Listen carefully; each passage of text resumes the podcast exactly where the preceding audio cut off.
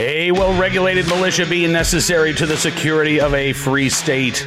The right of the people to keep and bear arms shall not be infringed. Welcome to another edition of Bearing Arms Cam and Company. I'm Cam Edwards. So glad that you are with us on the program today. We are going to be talking about what is going on on the uh, West Coast out in Oregon, where a ballot measure 114 uh, looks like it's passed, getting ready to go into effect, and uh, Oregonians are already reacting. Yeah, we'll get to that story in uh, just one second. This episode brought to you by Direct Bullion USA, the new gold standard of gold and silver dealers. You wouldn't let the swab of Washington, D.C. take your guns, so why would you let them take your retirement? Visit directbullionusa.com today and start learning how to protect your financial freedom by requesting a free investment guide. Secure, protect, and diversify. Get started now at directbullionusa.com. So, out in Oregon, uh, it looks like ballot measure 114's got to pass with either 51%, maybe 52% of the vote. Uh, it's it's narrow, right? This is not the sweeping victory uh, for common sense gun safety measures that gun control activists were hoping for. Uh, and honestly, the biggest impact so far has been a staggering increase in gun sales. Yeah, Oregon gun sales up 382% ahead of Measure 114 taking effect. That is incredible. Uh, Jeannie Durkheimer with Northwest Armory in Oregon says gun sales have exploded since the passage of Measure 114. We've seen rushes in the past, she said, where they've proposed various changes in laws, but not to this level. Uh, even during the you know great gun run of 2020 and 2021, we really didn't see numbers like this in the state of Oregon. Uh, data from the Oregon State Police Firearms Instant Check System, because again, Oregon already has universal background check laws on the books. So every gun sale goes through a background check. Uh, shows the daily number of background check requests in the state has grown from roughly 849 per day before the general election to 4,092 per day since election day, an increase of nearly 382%. The Oregon State Police said, uh, quote, the Firearms Instant Check System unit has been working through these extreme firearm request volumes and will continue to process them as quickly as possible. Well, that's kind of the rub, though. Uh, because we've seen this huge demand in the increase for uh, firearms ahead of this new permit to purchase requirement, uh, which will require, again, mandatory training, uh, all kinds of uh, background, extensive background checks, oh, even beyond the background check process that is already in place in Oregon, uh, all kinds of fees, a built in waiting period. It's no wonder that Oregonians are rushing uh, to buy a firearm ahead of this deadline. There's also some concern that if this deadline hits, uh, gun sales might stop completely. Now, proponents of Measure 114 say, no, no, that's not the case. Um, you, know, the, the, the law can't take effect until the permit process uh, has been written. That's not what the ballot measure says. Ballot measure says this law goes into effect 30 days after the election is certified, and it looks like that's going to be January 15th or so. Um, if that is the case and the uh, permit to purchase system has not been developed, opponents of Measure 114 say that could put a complete halt to gun sales. Uh, the uh, rush to purchase firearms before that uh, December 8th cutoff date. Now, so this is what's interesting. So, this is a uh, report here from uh, KOIN in Oregon. And they say that the measure is likely to be certified on December 8th, uh, December 8th and then would go into effect on January 15th. But they seem to think that once January 8th, or uh, excuse me, December 8th rolls around, uh, that gun sales could stop. And that, they say, has created a mounting backlog of background check requests for the Oregon State Police to process.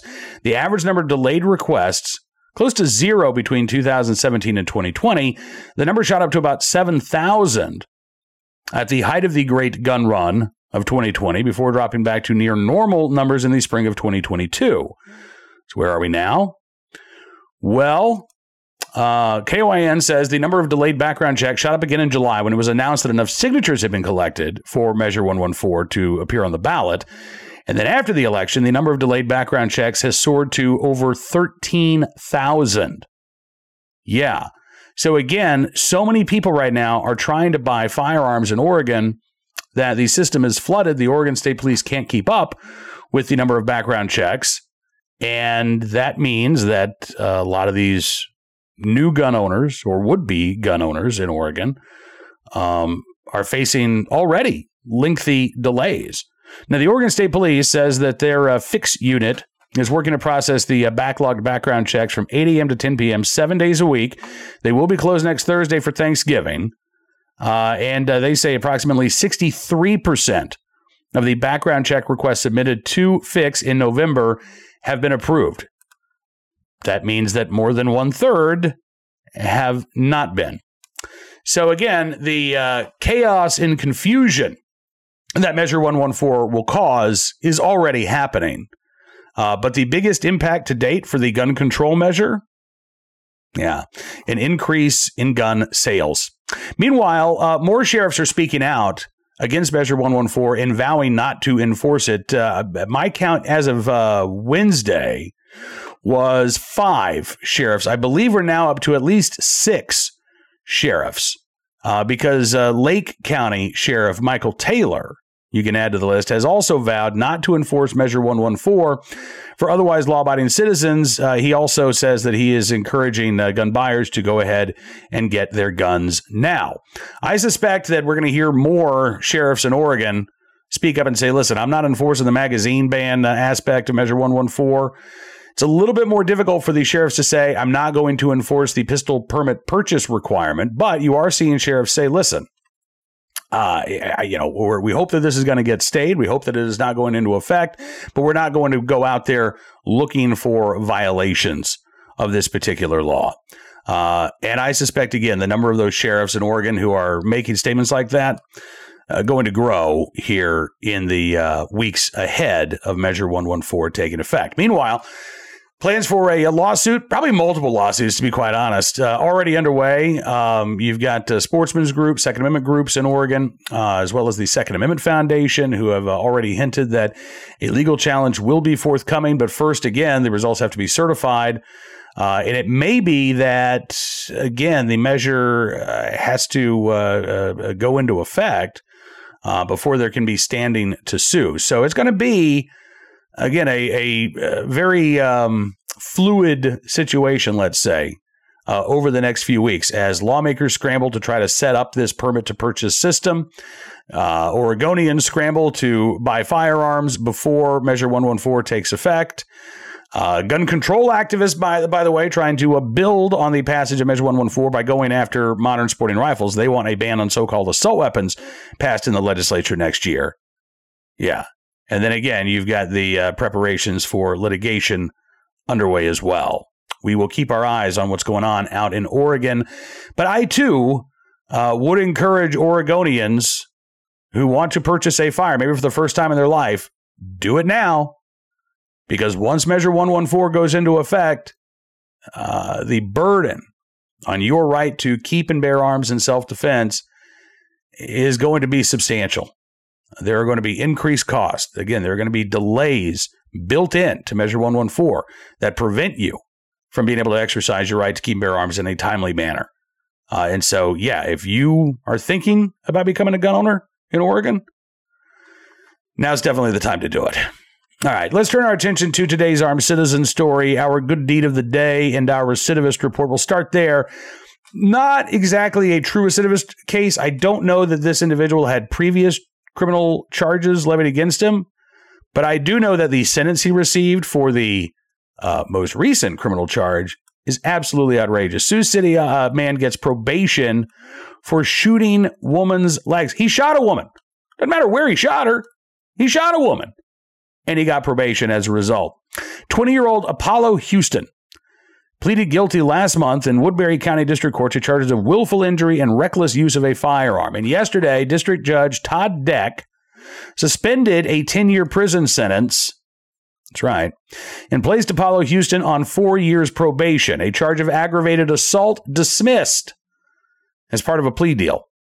Houston, back on May the 7th, shot a woman named Kaylee White inside of a home in Sioux City.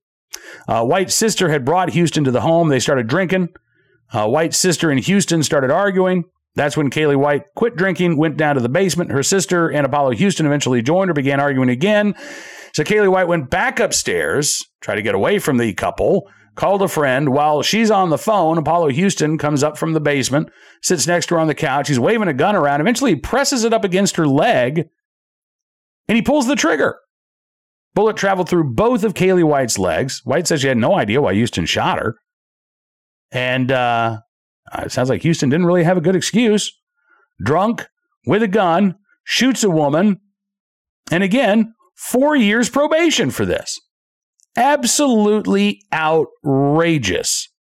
And yet, unfortunately, with 97% of felony cases ending up in plea bargains, sentences like this are uh, probably more the rule rather than the exception, quite frankly. Uh, today's armed citizen story from Alabama, where uh, police say an armed robbery suspect was fatally shot by a witness. This armed robbery suspect, uh, also a suspect in another robbery, just a, uh, earlier in the day, I believe. Um, this was uh, uh, in Limestone County. Sheriff Joshua McLaughlin says that a 53 year old man, James Lee Henry of Collegeville, Pennsylvania, uh, was fatally shot by a bystander who witnessed the armed robbery at a store in uh, in Ardmore, Alabama. Sheriff's office reported that Henry was armed with a handgun, ordered the Ardmore store clerk to give him money. When Henry exited the store with the cash in hand, a witness outside of the store, who was legally armed, told Henry to drop his gun. When Henry did not comply and then pointed his gun at the witness, that's when the witness shot him. First responders arrived shortly thereafter, but uh, Henry passed away at the scene. Um, local coroner says that uh, Henry died from uh, multiple gunshot wounds. Police also say that uh, Henry was a suspect in a robbery at a Circle K in uh, Athens, Alabama, earlier that day. Sheriff's office says that during the investigation, that money stolen in both robberies uh, was recovered. We will uh, keep our eyes on this story, but again, it, it looks like this is a pretty clear cut case of self defense on the part of an armed citizen who, uh, again, was able to protect himself uh, from an armed robber. Finally, today's good deed of the day.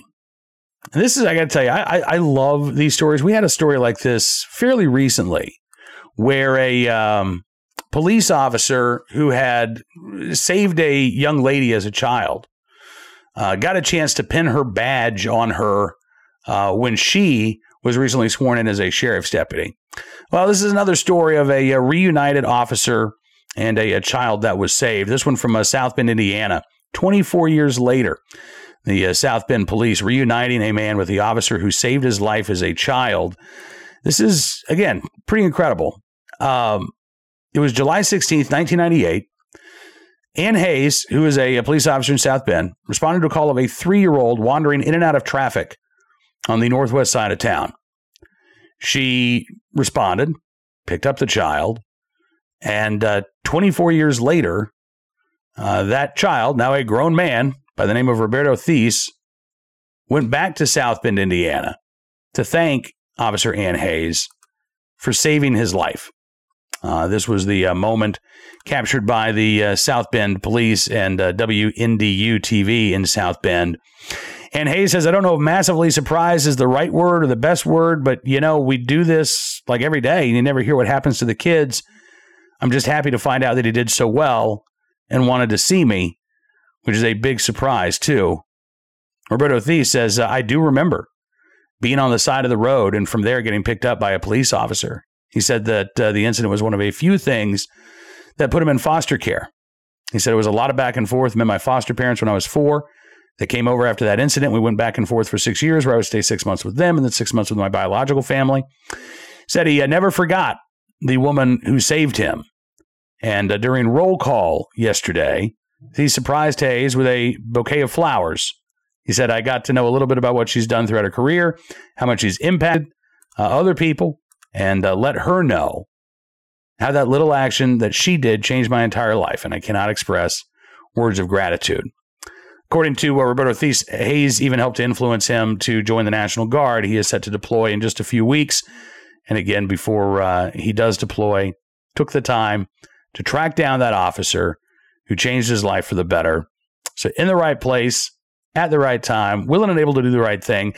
Uh, frankly, I think I think both of these individuals uh, that that that that holds true for both of these folks, Anne Hayes and Roberto Thies. Yeah, both.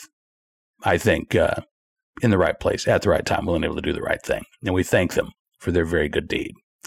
Now, that is all the time we've got for you on this edition of Bearing Arms Cam and Company, but I do want to encourage you check out the website throughout the day, throughout Friday, all weekend long, because there is a lot of stuff going on right now. We are getting ready for the 2023 legislative sessions to kick in.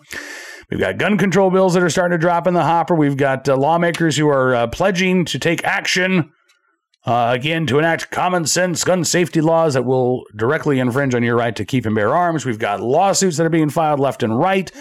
Uh, and, you know, listen, we've got armed citizen stories to talk about. We've got uh, a lot of coverage of rising violent crime in, uh, frankly, Democrat controlled cities and states, and those Democratic lawmakers who are focusing their efforts on criminalizing our Second Amendment rights rather than going after violent offenders all of those stories and more you can find at bearingarms.com. And we really do appreciate your support. If you like what you see at the website, I would encourage you to become a VIP or VIP Gold member.